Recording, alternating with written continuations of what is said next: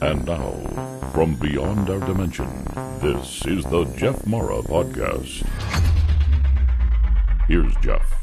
My guest is Kyle Cease, New York Times best-selling author who has a gift of merging comedy with personal transformation. As a comedian, Kyle had two number one Comedy Central specials and was voted as number one ranking on Comedy Central's Stand Up Showdown. After leaving his job as an award winning comedian, Kyle dedicated his life to helping others and created Evolving Out Loud, which is a growing community with over 400,000 members worldwide. Kyle, thank you so much for joining me and welcome. Thank you for having me. I love your stuff, man. I'm really honored to be with you today. Well, I am just as honored as having you here. Kyle, you know, we were just talking before about near death experiences. And I never thought about this until you mentioned it that when we make big changes in our lives, we're already kind of going through near death experiences. Yeah, I, I believe that, um, you know, one of the things I teach people is that everything you're not is trying to die all the time. You're, you know, we can see it in obvious things. There's sometimes relationships are trying to fall apart. There, the story of you with that job might be falling apart but you can eventually start to do it with what's going on inside too. You know the story of you as an unwanted person or as alone all the time or as a person who's unworthy these patterns are patterns that you created and they were created after you were born. I believe very much that our parents had egos and the you know from farther back the egos were even stronger right? We're we're moving to a time where the consciousness is rising. But if you were a kid from a while ago and you had parents who didn't do any inner work their egos are telling you how life works. So, what you have to do is create a false you to protect yourself from getting hit or yelled at or abused or anything else. Right. So, as we move forward in this time, I believe very much that the light in the world is shining so bright that it's causing us to have to look at patterns that are in our bodies that are not us. And we think they're us, and that's why there's so much struggle you know we attach an i to so many things that are trying to die. I'm a warrior. I'm always unworthy. I have a bad money story. I well now it can't die because you've attached an i to it right? And if it dies then you die. But if you start to really get that what you are is this infinite unfolding that's so far beyond the body or the story or anything else you just start to be present for a lot of things that you're not uh, to die and I'm here. I, in fact, I think it's weird. My last name Cease, but like I really feel like I am a support uh, for everything in my body that isn't me to die. So I have to listen a lot. You know, I go on long hikes. I I meditate a lot. I just listen, and I find that in my body are these things that show up and they feel painful. Well, what we usually do in the old world is when something feels painful, we numb it, we try to push it back in, we go to a codependent pattern, or we go online and flip through stuff all day out of pain. But to me, that pain is trying to come up because it's trying to come out, it's trying to die. So it's really interesting because I'll have things show up in my body and it'll feel really dark and I'll feel unloved or unseen. And I know that that's a pattern that I developed in the early 80s with my family. And, you know, it's trying to be seen by the real me.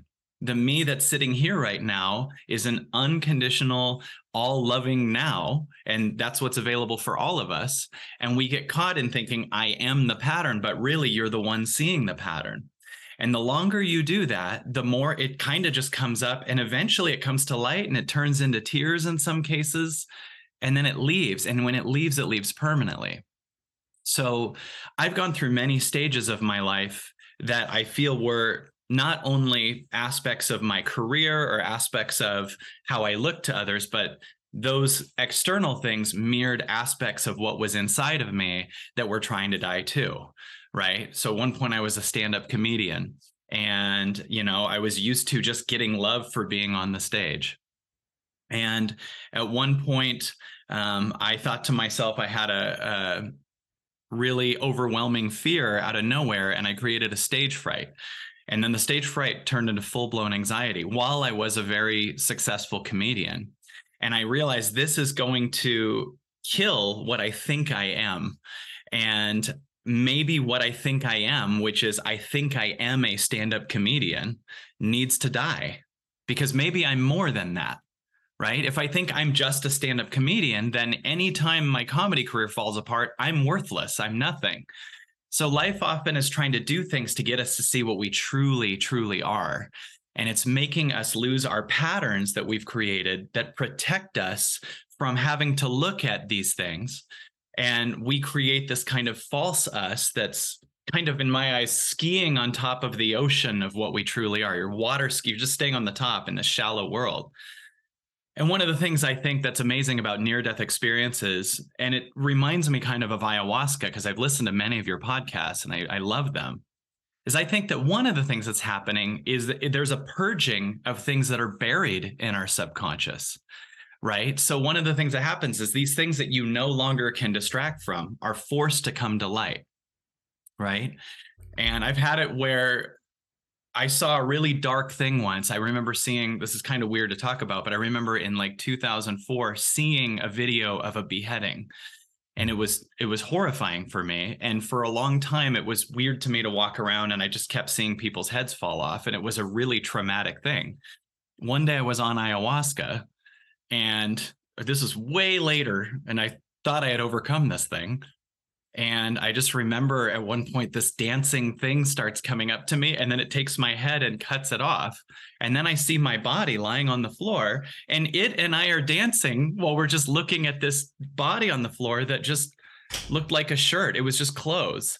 And it freed my subconscious horrified fear of beheading being a thing on our planet. And it released my egoic subconscious tie to it because it showed me just so you know you're not the body. The body is like clothes lying on the floor. And i felt this liberation from the body. And you know i have many stories like that right? And so that also was another thing that helped me realize just everything in the world that you know of in the physical realm is temporary. And my friend Glenn Morshower says it's because this moment right now is so temporary that it's so magical.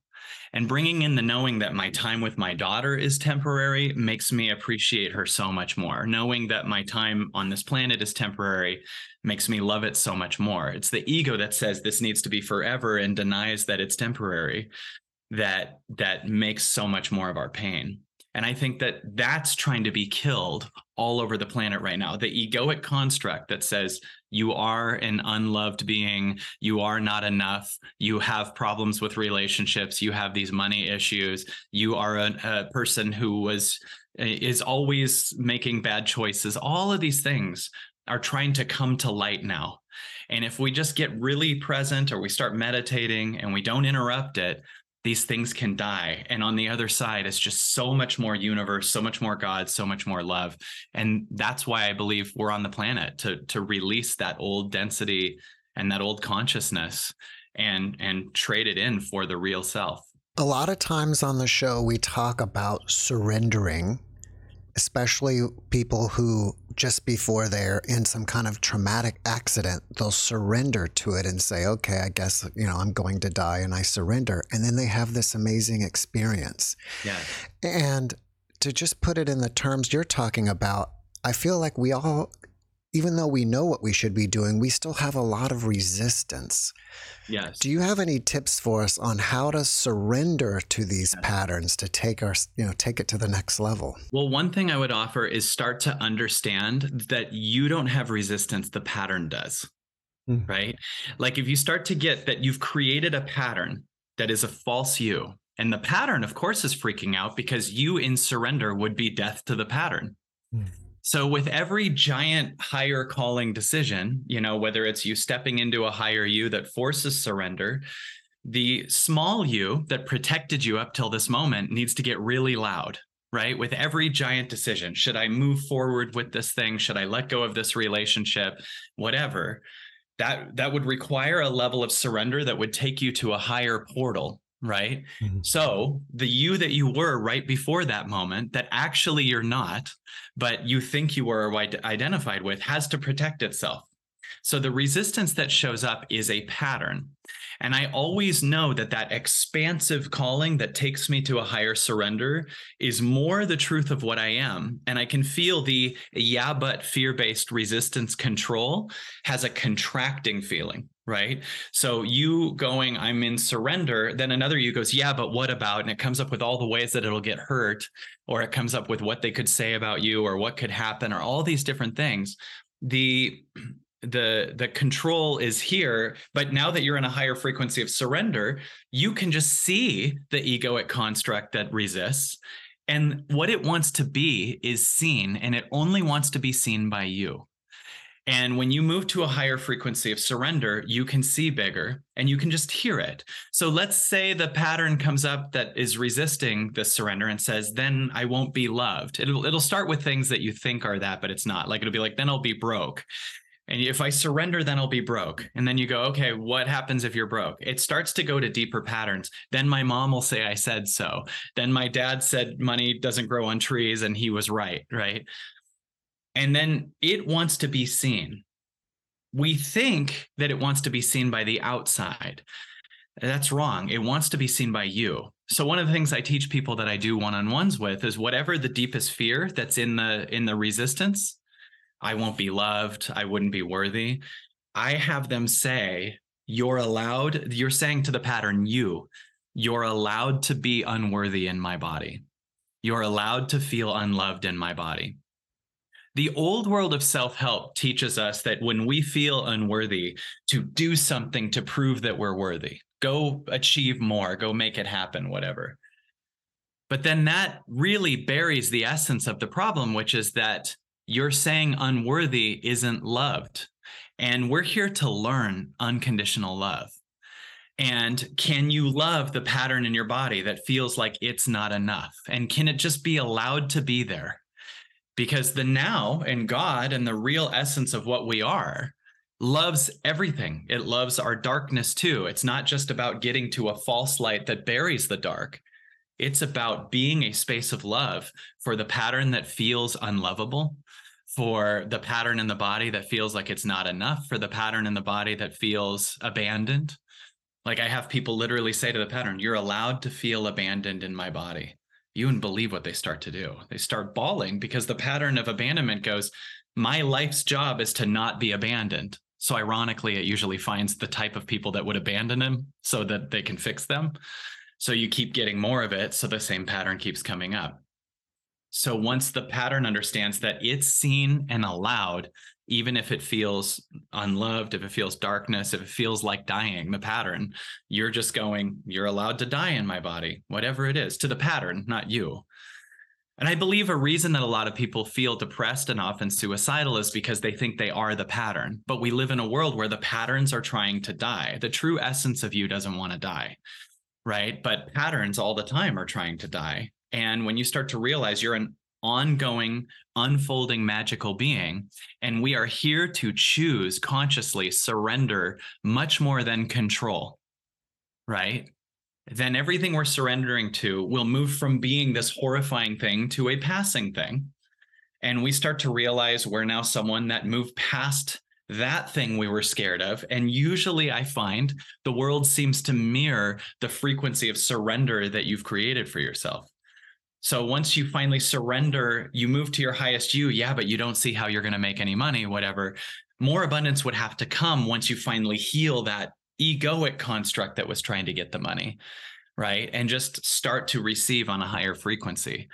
And part of that frequency is loving all the unseen patterns that are buried, all the shame, all the guilt, everything. You're allowed to feel guilt in my body. You're allowed to feel shame in my body this is how we actually change the world versus shaming ourselves into the ground and staying attached to past patterns that we don't like about ourselves. We're here to move into the higher one and watch as the shame and the guilt and everything else just fall out. In doing my research of you, I saw that you made this quote Your ability to live your life is based on how okay you are with death. Can yes. you expand on that? Yes. Well, let's take it with some obvious things. How many people are able to really make money if they have a deep rooted fear of being broke? right? Let's take it with that. Like, if your number one drive is don't be broke, first of all, that's the main thing you're staring at and you're you're not letting that all possibilities in so the same you that's capping don't be broke is also capping abundance there's a shield from anything that's past what you know right so i find that there seems to be a paradox in the old self-help world it was always like ignore the negative and just focus on the positive I kind of feel like 2020 was the beginning of a light that was shining so much bigger that it's making us also look and learn to love and accept the negative too. Right. So I believe that, for instance, your ability to have an incredible relationship is solely based on how okay you are with being alone. I have a lot of people that say, Well, I've been alone a long time and I haven't had a relationship. Yeah, but you've been judging it. You've been mad about it and you've been thinking that a relationship is better than alone for those people. Right. So if you can finally get to a place where you're completely okay with yourself and not needy of a relationship, you'll be shocked at the frequency of who you bring into your life because they're going to be the same. And you could see through other people who are instantly codependent on you or have bad agendas for you or anything like that. Your connection to yourself would bring an obvious, I can see this person is out of alignment for me, and it wouldn't even come into your field or it'd be an instant no. If you're in a place of, I need a relationship, I'm nothing without one, you'd find someone else who also needs a relationship. Now you have two codependent people that are burying your inner child, and you're unseen and they're unseen, or they'd become a taker, which is the match to a people pleaser, right? So you start to realize my acceptance of whatever I'm worried about until it's not something I'm worried about anymore is the access point to me getting the match to that right? That that's that's way higher. I'm sorry the polarity to that. So you know there's people that you can see in certain areas that are obviously okay with death when they risk their life to to parachute or hang glide or you know rock climb. They're living their life you know? But it's not just you only live your life by doing you know life risky things. You also live your life fully by being okay with you know if i go for this thing and become what i truly am maybe there'd be a lot of people that are triggered by that and would judge me you know? Tina turner triggered ike turner when she left him right? But then we got tina turner on the other side. So she had to be okay with the death of that relationship and the the death of her story as someone who was trapped within this guy that was abusing her's world and let that story die. At that point, she only knew of Ike and Tina Turner and didn't know about what she would become. But then what she became was a million times bigger. So I find the paradox is as you surrender everything that you're scared to let go of, you will discover that on the other side, there is much more light and love. So if you're okay with death, I don't mean aiming for death or risking your life unnecessarily. I mean, if you move to the frequency of what you truly are and realize only the ego is scared of death, the ego's only goal is surviving, right? Your goal is expanding, surrendering, loving, learn, you know, expanding, expressing, freeing, discovering beyond anything you've ever known. You let all of the false you die, you know, that had a plan or had a way or was trying to protect everything you'll be shocked at how much more amazing life is. I was thinking today about how many things in in the spiritual world say the sentence live the life of your dreams or live the life that you want. This is going to sound weird, but I'm not a fan of that. Hmm. Because if, if you got the life that you wanted, it was a life that you could egoically see from years ago, and you just got to have it. And the best thing that happens when you finally get it is you go, This isn't all there is. There's more than this. And I'm much more of a fan of living the life that the universe wants for you or God wants for you. And it takes you into a place that is so much bigger than you could have ever anticipated. If I lived the life of my dreams, in from my childhood, I wouldn't be here. I'd be a stand-up comic, still doing great clubs probably and doing big stuff that way. But this is bigger than I could have anticipated. So this is the life beyond my dreams. This is the life of God's dreams or something. And I learned so much more of what I truly am by following the expansion and letting everything I'm not die. Right. I think that also our dreams can be just a pattern that you created from a long time ago. And Right. and there's a guy that I listened to. He made a mathematical equation for happiness.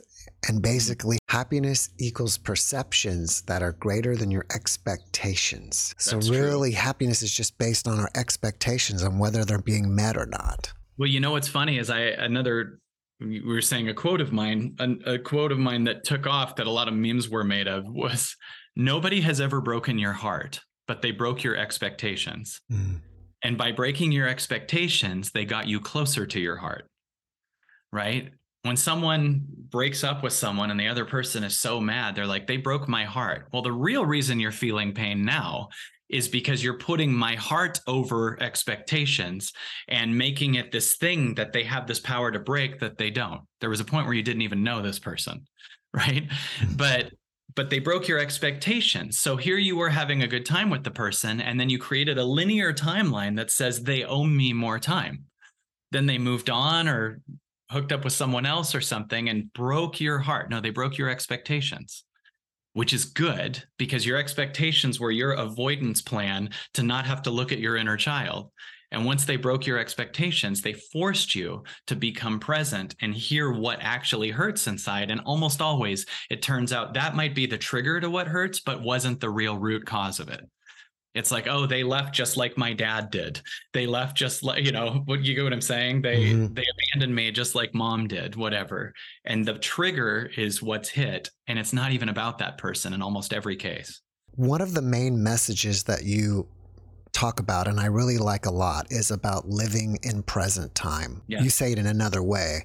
But sometimes I think it's easy for us to get trapped, at least in the past, is because everything around us in our physical space is from the past because it was made in the past.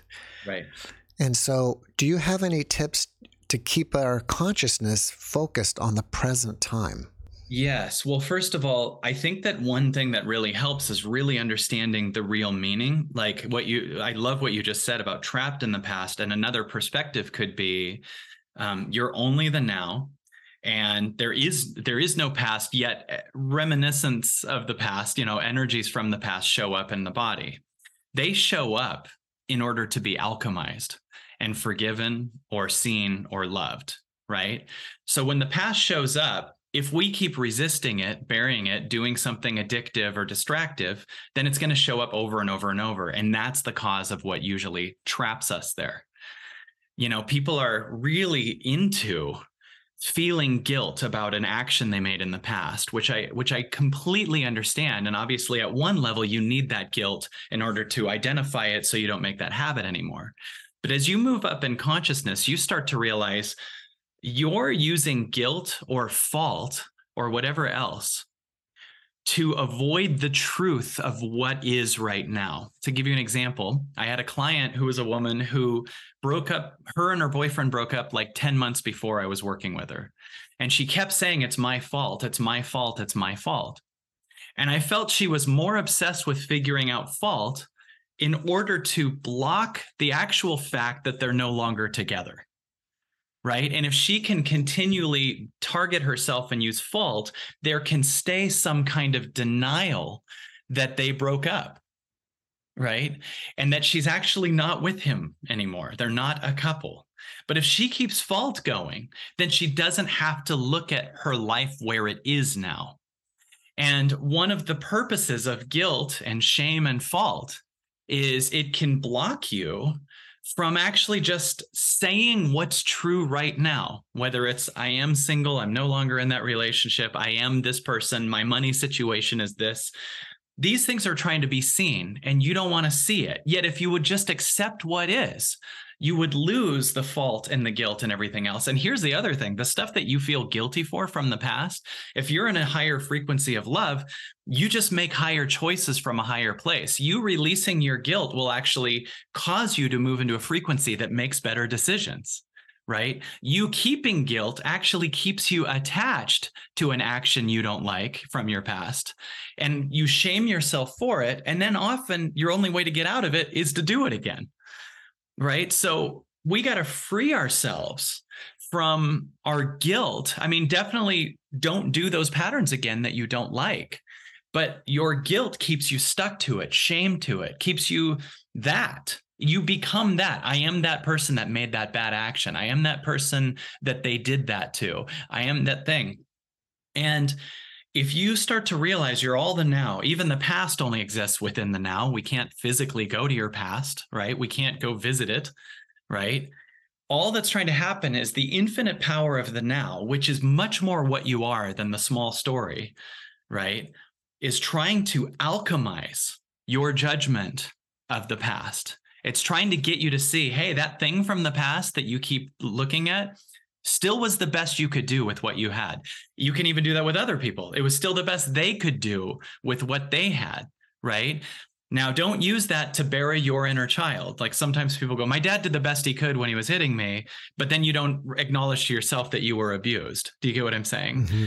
So all of it needs to come to light, but it's still true that everyone did the best they could with what they had. For us to truly change the world, we have to move into the now, which is an infinite state of healing, cleansing, forgiveness, everything. And it's trying to start a new world through you right now. And so when we understand there's a past, I really miss that person, whatever else, believe it or not, even though it fully needs to be seen and alchemized, it's not yours. Eventually it will be gone. It's just energy that's coming up because you're moving forward into a light that's so big that it needs to dissolve everything that's not you right? So here we are moving to a higher frequency right now. It's so exciting to me because I'm doing it fast now. And I just noticed that. Do you notice that time's a little different now? Do you notice 24 hours ago feels like what used to feel like maybe a month ago? mm-hmm, yeah. You, you know, and that's because our light's getting so big that it's it's just dissolving things quicker and quicker that are stuck in a stuck timeline and more seems to be able to happen in a very short amount of time but we're feeling our emotions heavily now right? Because it used to be this 12 year slow timeline to get over something and now you're just like i just feel like depressed i feel sad i feel free i feel amazing I feel it's like a crazy weather storm. It's just like instant monsoon followed by double rainbow an hour later right? Because light right now, our light's so big that it has to purge these old linear timelines from the third dimension because we're moving to a higher frequency now. I believe the engine of my podcast is about people sharing the human experience. And you were a massively successful man in the comedy world. Yes. What was the catalyst that caused you to make this change? At one point, I went from this is it's weird because this first story isn't the big story that I'm taking you to, but at one point, basically, through changing my thinking, I went from suicidal level anxiety of having a stage fright when I was about to do a Comedy Central special to learning how to change my thinking and moving to a number one Comedy Central special, right? I started the, the, the opening to the transformation world was getting an anxiety and then learning Tony Robbins and learning how to change my thinking and picturing that I have a number one Comedy Central special, picturing that daily and then having it. This was the entrance from leaving kind of a victim mentality to an achiever mentality. I feel like that's not where I am now, but the achiever mentality was like second grade out of what I think of as four grades, right? So Michael Beckwith has a great book called Life Visioning, and he talks about to get from the first stage to the second stage, basically a victim stage to an achiever stage, you have to release blame, right? So you let blame die. You know, it still exists sometimes, but you let it die as the as the core thing. Because people in the victim mentality are like, the government's doing it. It's my ex, it's my mom. That's mm-hmm. why I'm in my life, right? Everything is because of the outside. Well, you go to a second stage and you start to realize you can change your thinking and make it happen. So you start learning how to achieve big things. So I went from suicidal level anxiety to number one Comedy Central special. I got very, very passionate about teaching other people that they could have the life of their dreams. And for a few years, I became this Tony Robbins in the stand up comedy world where I was like uh, coaching, aspiring, you can make it. And I kind of forgot, I didn't even think about this that comics also come from cynicism. Mm-hmm. So in like 2009, I partnered with the comedian Louie Anderson, and we created a thing for aspiring comedians to come, and it's called Stand Up Boot Camp. We were teaching comics they can do this thing that's amazing. And I would hear through the grapevine that different comics that were not in the self help world or interested in any of this were talking crap about me. Kyle went off the deep end. Did he become a Scientologist? I don't hmm. understand what happened.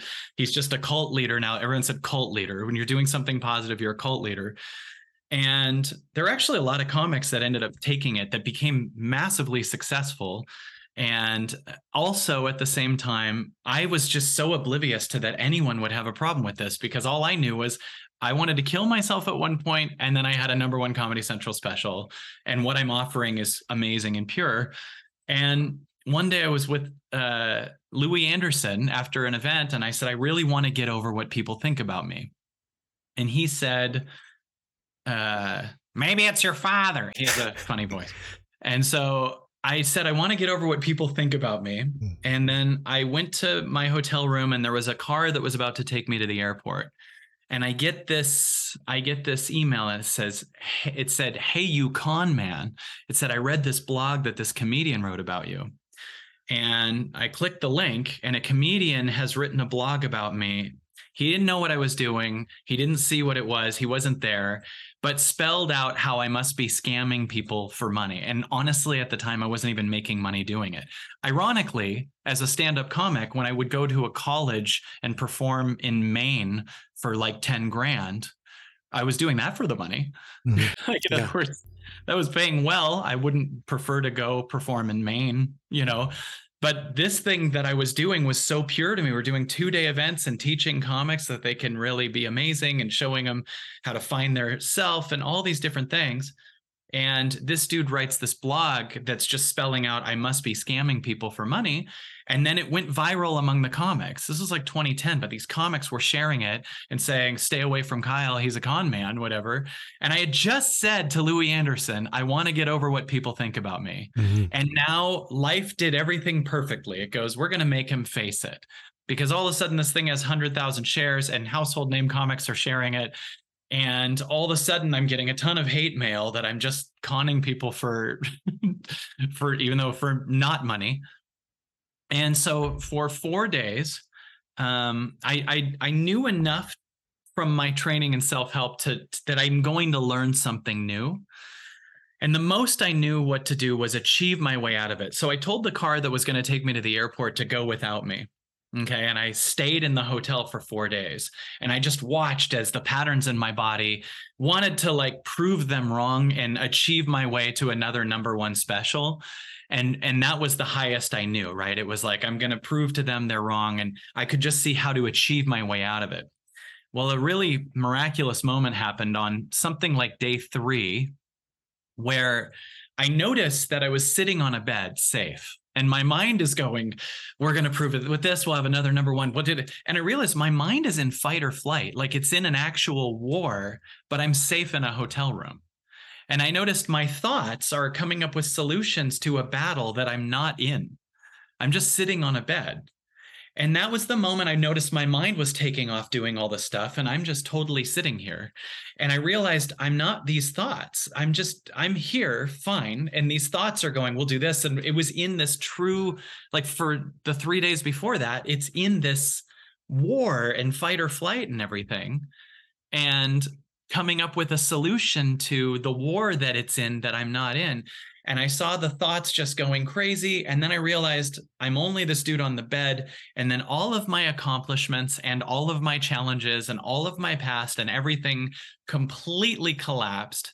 And I remember staring at a wall for hours and just feeling a freedom that I had never felt. It was almost like the entire subconscious of the story of Kyle, all of my achievements, all the reasons that you should like me because of my thing, or all the reasons you should hate me because of my mm, problems, whatever, all collapsed. And I was just the now.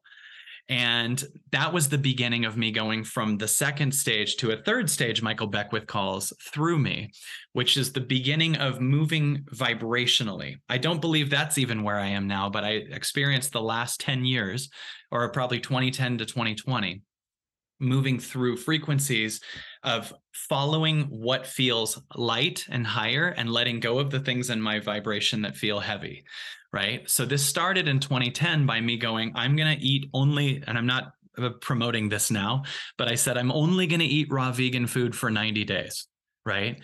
This was much more about me ending a pattern that was addicted to restaurants, right? I actually associate love to restaurants because I felt that was the main place my dad and mom were present with me and they were always in their head and it was more chaotic in the house. So I feel love in restaurants. So when I decided I'm going to go 90 days eating raw vegan, I noticed all these patterns coming up of like, I need to eat at Cheesecake Factory when everyone's there right? And these patterns started acting out and i would just be present for them and eventually they fell off. Like it was like they were in withdrawals and in rehab and when i didn't feed them they collapsed. And a moment happened that was really big where 30 days in to eating raw vegan uh, someone walked by me with a hot dog and all i smelled was chemicals and metal and I hmm. noticed, oh my God, I can change my taste buds. Like 30 days ago, that would have tasted good and I wouldn't have noticed it. Now I'm like liberated from it. And I started thinking, what else is something in my life that I'm used to thinking I need to have that feels heavy but isn't? Can I change that habit if I go 30 days without it? So I started at that time saying no dating, no social media, all these different things, right? And this started making my sensor of the the higher frequencies of myself really really high. The sensor of what was heavy in my life started getting higher and higher.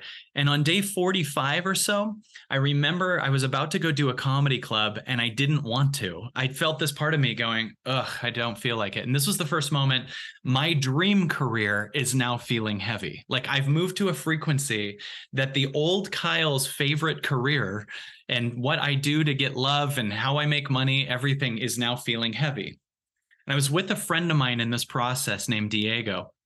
And I said to him, I'm wondering if I should let go of this thing and this thing. And he said to me, All I know is when you let go of something, the only reason you're stressed is your mind can measure what you will lose, it cannot see what you will gain. Hmm. And I started going, Holy crap, that's right. And I, I love that. And I started going, okay, if something feels heavy, the mind is trying to let go of something heavy. I can't see what i'll gain. So when we're we're going through a breakup we're literally just focused on one person the loss of one person versus the gain of 8 billion people if you're bisexual and willing to date everyone. So right lots of new possibilities are trying to form but you're still in the frequency of what you're losing right? So i told the comedy club or my agent or someone i'm done doing comedy clubs on the road. And then the next week i had this bizarre opening where now I'm a guy that's even going to a frequency that's higher than my dream career. I was hearing the inner thoughts and God really clearly. And at one point I heard it go, what if we combine comedy and transformation? And I remember my ego going, no, no one's ever done that like the way I wanted to do it. And then I heard my soul go, right, no one's ever done it. Like the way you want to do it, no one's ever done it. So it was like, what would happen if we combine them. And so this inspired idea came where I asked Diego, who was also a camera camera guy, to film me making a video for every college that I had performed stand up for, but make a video for the lecture circuit at the at the school to do a spiritual talk that's comedic. And I remember that week, comedic friends of mine saying, Why aren't you going to do a comedy club? Why are you home? You could be making whatever three to five grand headlining a comedy club this weekend. Well, instead, I had this higher calling and we made like 500 videos, and a ton of the colleges said yes at a much higher rate. And all of a sudden, I'm birthing way more money mm-hmm. to go do what I want to do. Right. Then I had and and then I had an agency that was a huge agency. And they were taking 10% of these gigs, but they weren't a part of me getting the gigs. I could justify keeping that agency. And the reason is because they got me auditions for movies, right? And I have a rule in myself that if I'm a ju- if I'm justifying keeping something, I have to let go of it. Like I have a five year old daughter. I've never said, well, she gets good medical, so I'll keep being her father. Mm-hmm. Like, wouldn't that be weird? Yeah. right? But we all know what it's like to be like, I hate this job, but I'll get a promotion soon. That person treats me like crap, but they took me to a nice dinner once. So we justify, when we justify, it's our mind explaining to ourselves why we're ignoring our heart. Because the things that are truly your heart's calling, you never have to explain to anybody, right? You mm-hmm. lose that part that needs to apologize or explain or anything when it's truly your heart's calling. So I was justifying keeping that agency.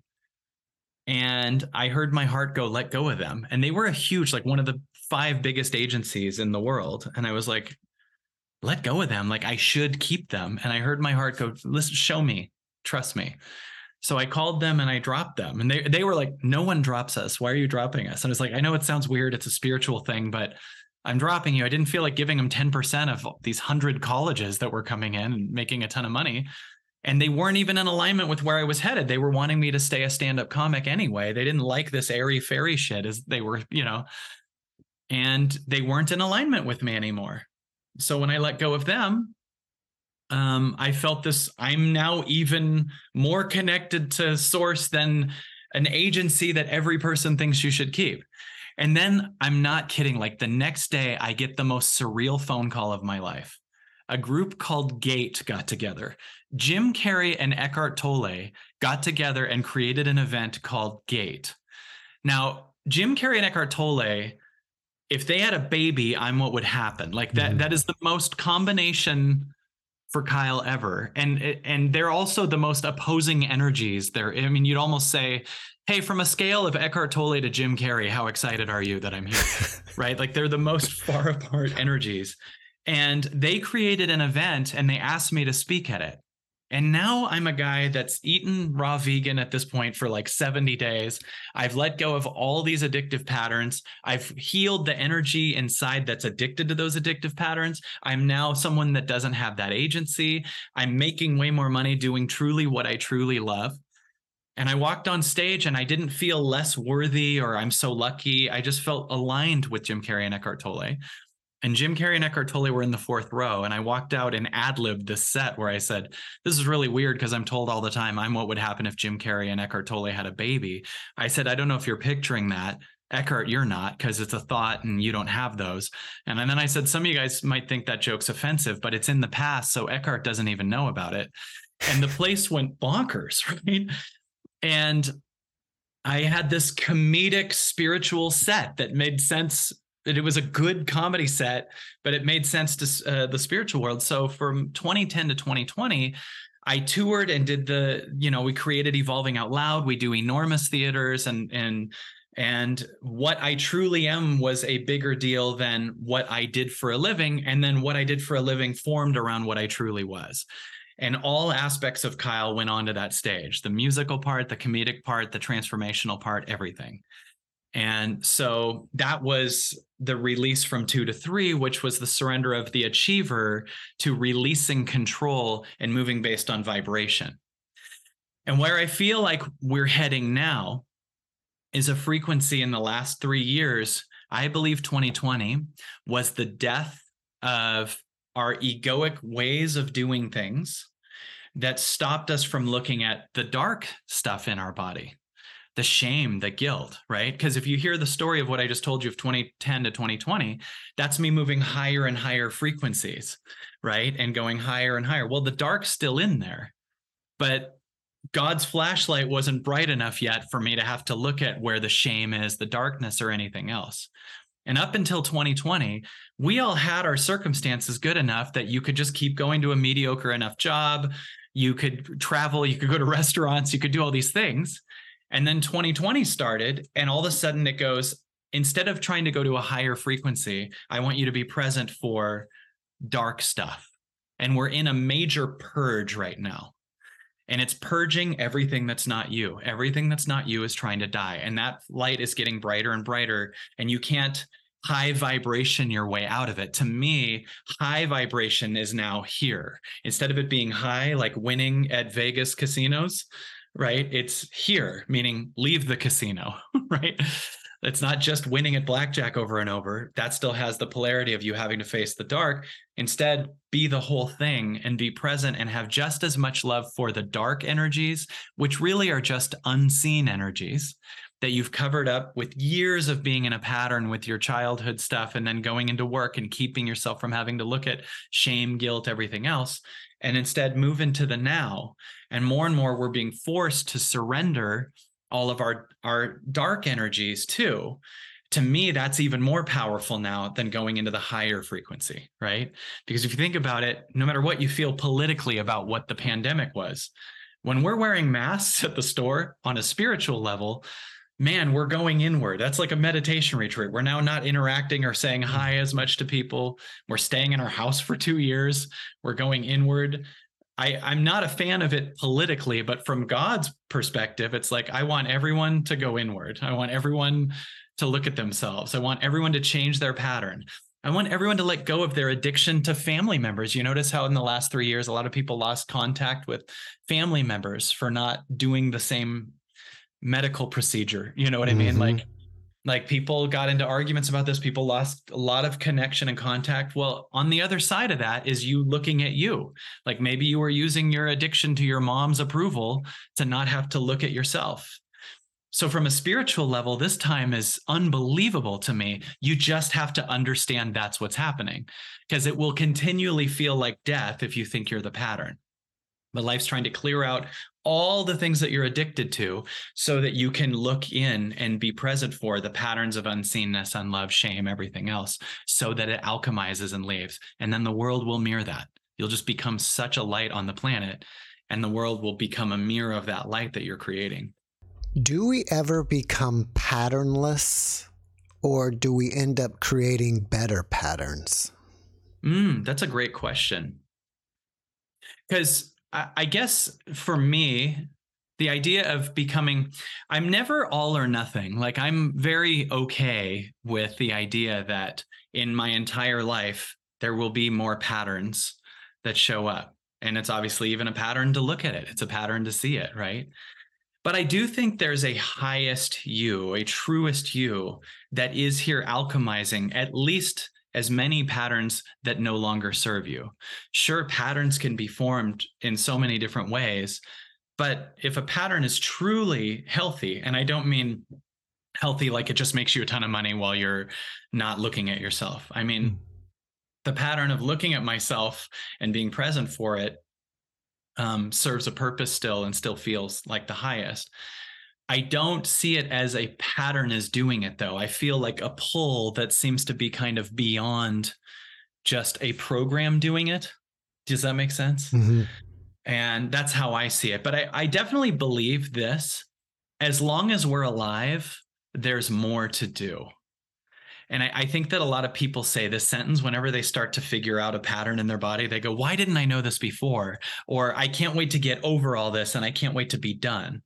Wouldn't it be weird if you said, I can't wait to stop peeing? Mm-hmm. right? Or every time you go pee, you're like, I peed yesterday. I thought we've already done this. Right. Yeah.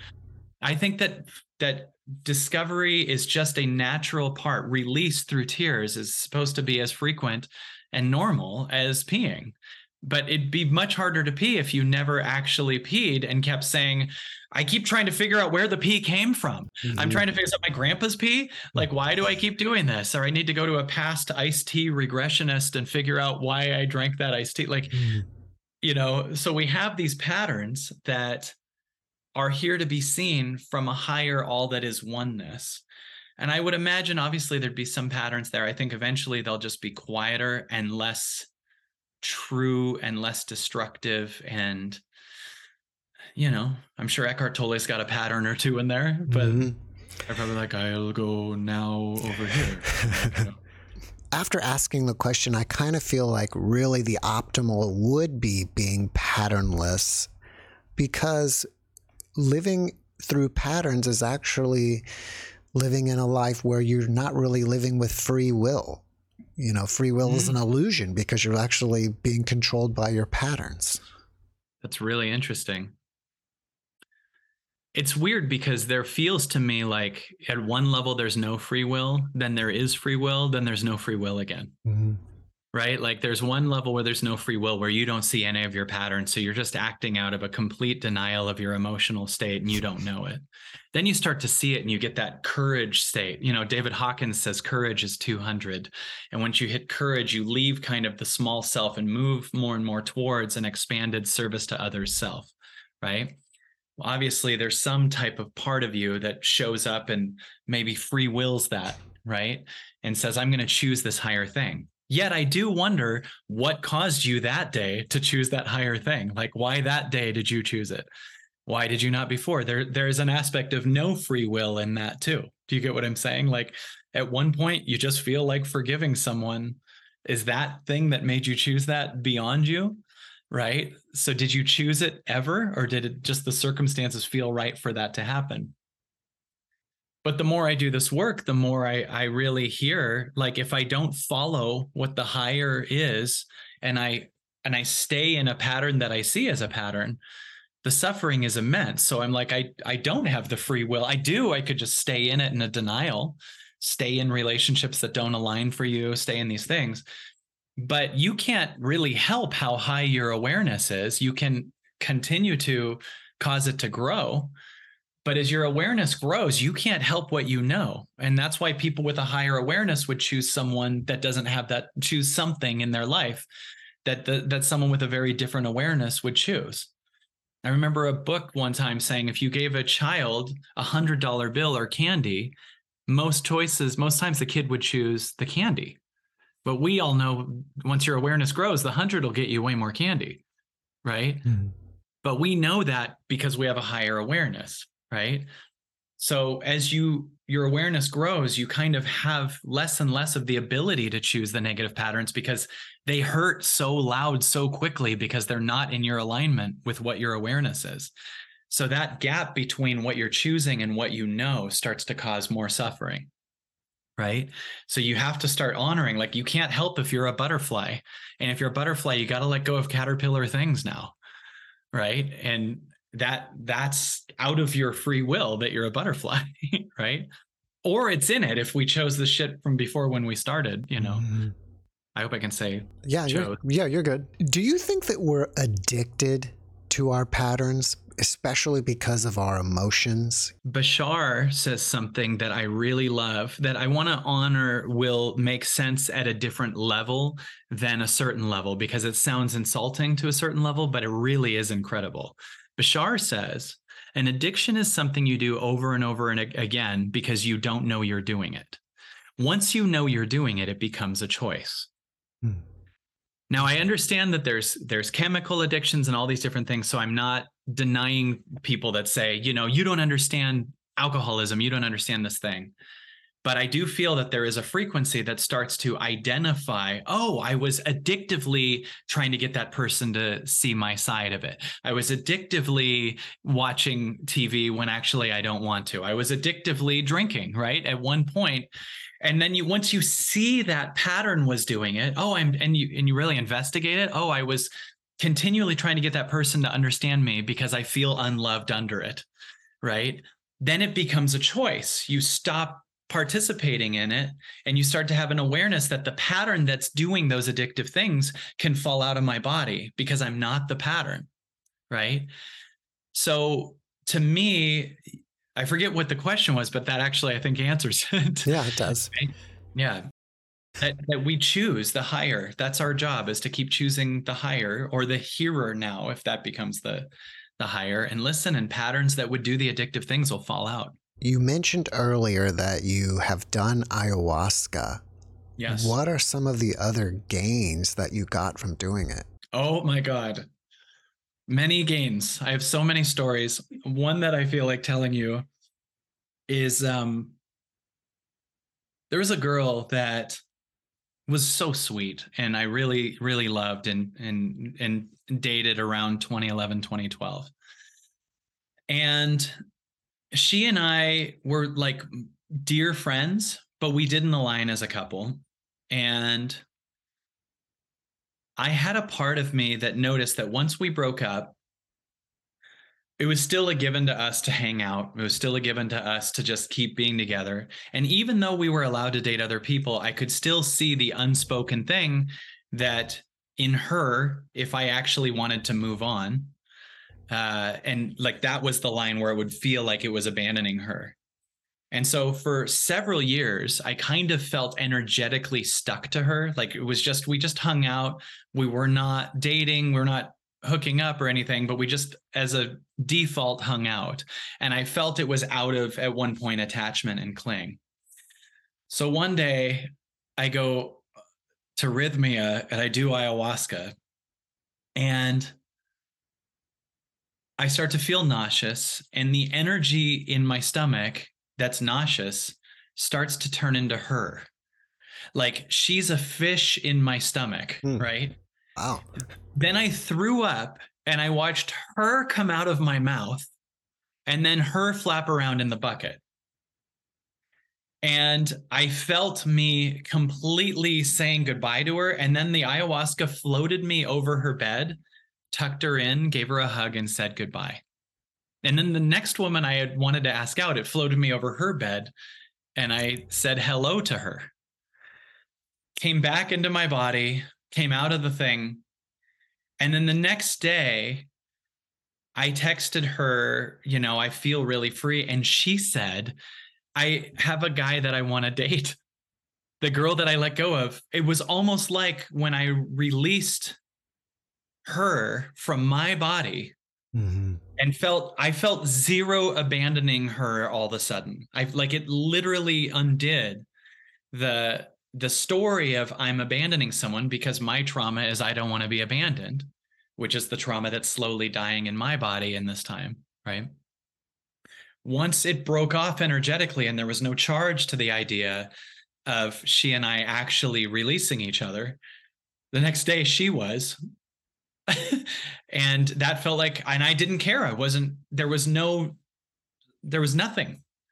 And i was liberated from it. It felt like ayahuasca cut a cord and gave me literally her coming out of my body as a fish and did it for me and there's many many many stories like that i think that's an amazing story i mean we have all these unseen energetic connections with each other. And you severing this energetic connection actually made a change in her.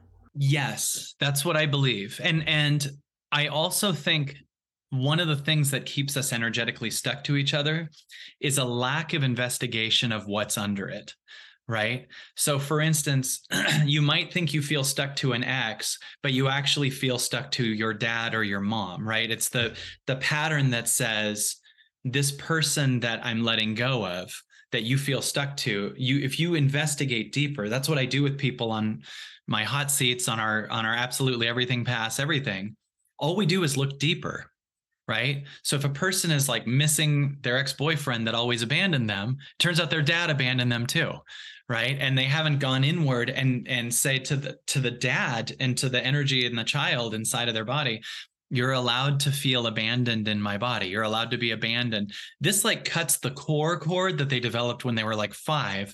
And then the byproduct is the cords to the people currently often cut off too because it's really a lack of investigation of something deeper that i think causes our patterns to be so stuck to each other what other supernatural or paranormal experiences have you had in your life hmm.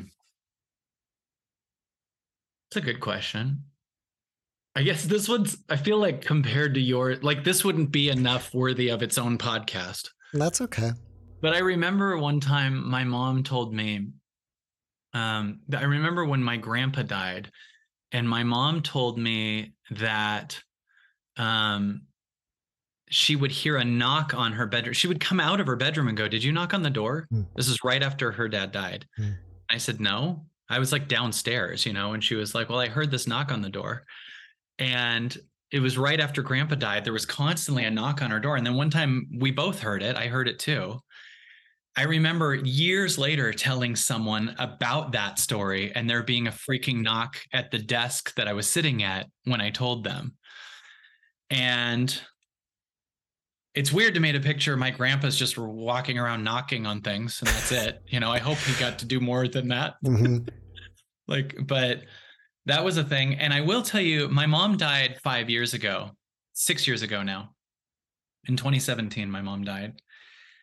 And I have had dreams with her that really, really felt different than any dream. It was almost like every dream is just kind of like this little kind of gray, black and white thing. And then there's like my mom coming in in full technicolor and just being there with me. And it was like she entered, I almost felt like my mom entered and actually spoke to me for real through my dreams versus I'm having a dream about my mom.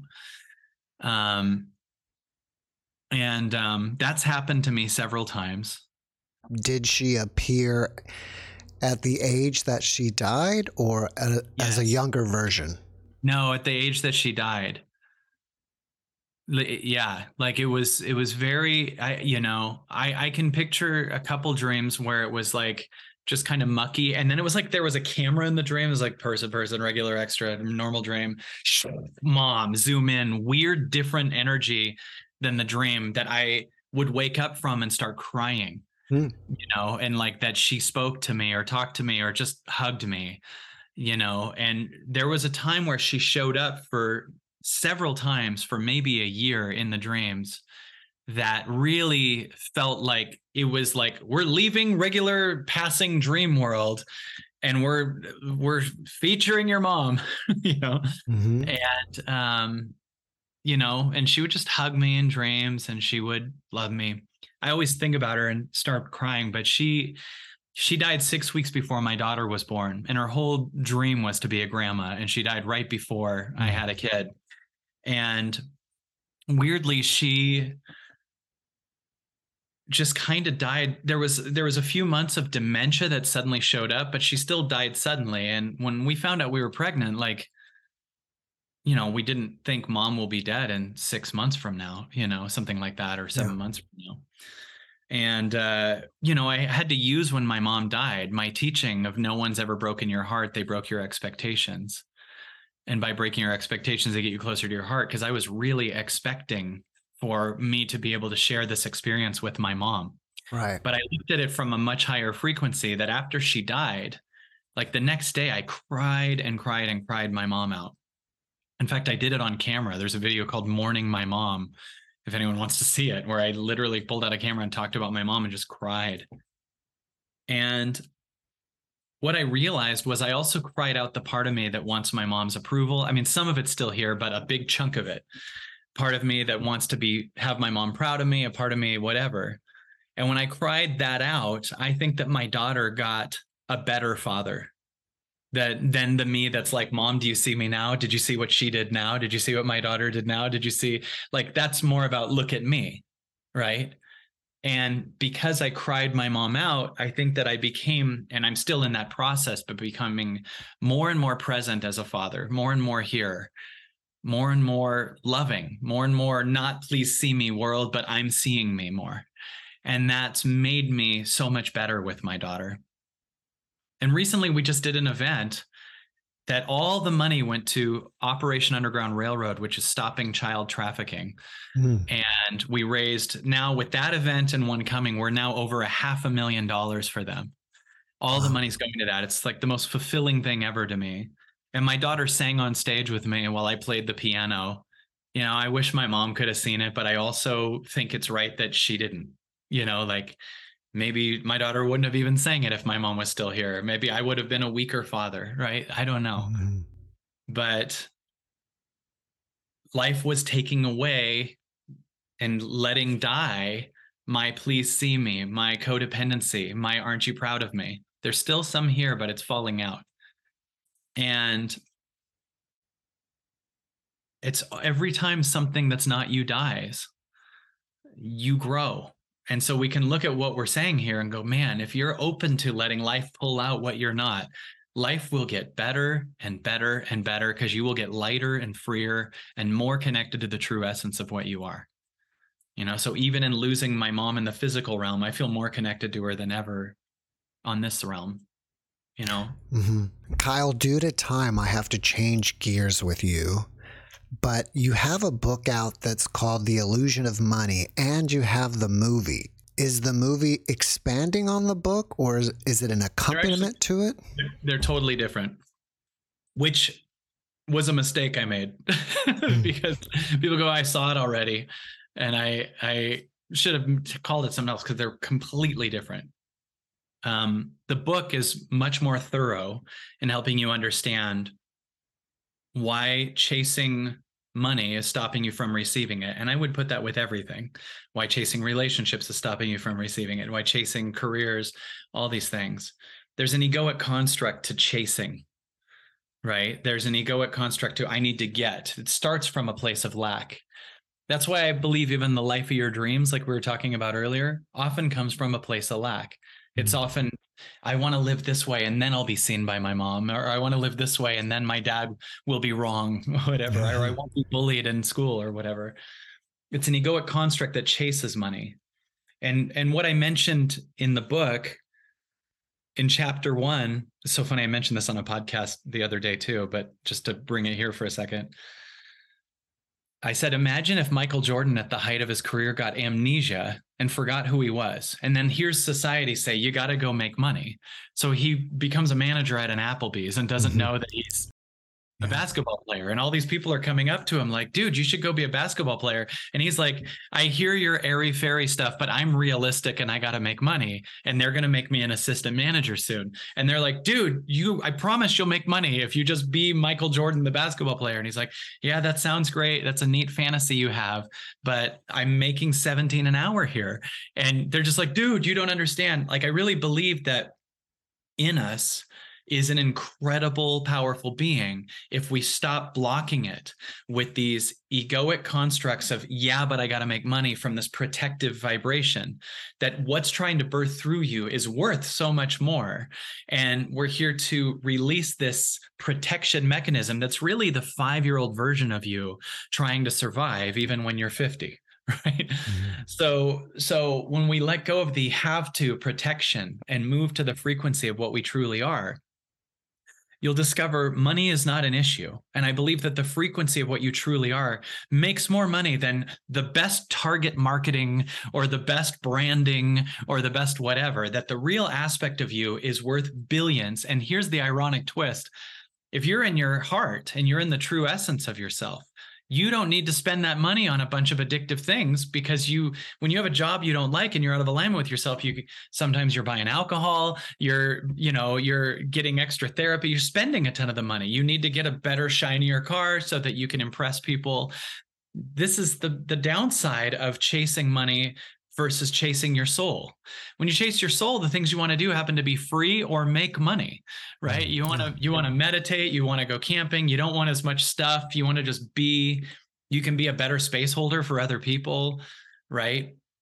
So I find as I go up my own vibration ladder and I chase my soul versus my versus money. Weirdly money seems to show up effortlessly and i don't need to spend it on as much. So i end up donating a ton of it and put you know putting it towards other things and really enjoying being in this free flow and that brings out such better content and my ability to speak comes through clearer and clearer because it's it's clearing the energy right? So that's why it's so funny to be like, well, I got to keep this job to pay the bills. I hear you. And in some cases, I really get that's the case.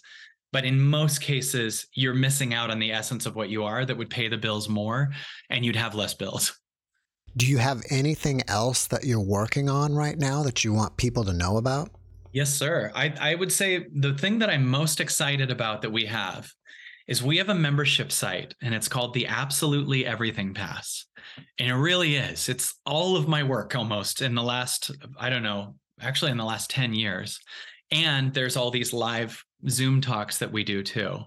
So the Absolutely Everything Pass is a thing that people come in. There's thousands of members on it right now. I do a live talk on Sunday and a meditation. Um, I do a thing called hot seat where I bring someone on and we, and people that are watching this, you can come onto the hot seat and I shift them, right? So I do a one-on-one in front of everybody. And the people also that benefit just as much are the people that watch it. So there's hundreds of people on for any given hot seat, shifting their lives because we all have the same in common issues with just different clothes on them. And then we have a thing called It's Totally Possible, where you can go into a room with another person and riff all the things that are totally possible about your expansion. And these people change. And then Wednesday night, I do a big Q&A and shift people in that. And then all of our past events and different guest speakers and everything, over a thousand hours of content is back there. There's stuff for entrepreneur entrepreneurs. There's stuff for relationships. There's stuff for tons of stuff for money. And we're doing a thing. It's for the public. It's been seventy nine dollars a month. But if anyone wants to get it for a year, we're making it 299 which is literally a savings of like $645 so 299 for a year which comes down to be like 24 a month this will pay for itself over and over and over again and my favorite part of it this is going to sound weird but this is something i would want we're now adding events on friday and saturday nights now you might go that's when i'm really busy or i'm whatever this is so beneficial because for the people that think they need to go out and go to a bar or whatever, now they have this opportunity to be home with a community, learn something, grow, not spend a dime, and wake up going, I'm so happy I did that, versus waking up going, why the hell did I do that? Mm-hmm. And so I'm very excited about this thing we're offering. And it's, it, there's ongoing content forever and you know join us. If they want that for 299 the passcode is water. It's usually 795 for a year but right now it's 299 kyle before we finish up can you give us one last positive message? Yes. Everything is perfect. Everything is working out when you're under the illusion of a problem, it's a temporary thing. Let it pass. You're the sky, it's a cloud. You're here to learn love on a new level. Just get present, don't distract, and know that on the other side of it, life gets even more magical. Kyle, thank you for that message and thank you for being my guest. Thank you, brother. This was a great, great podcast. Thanks for having me.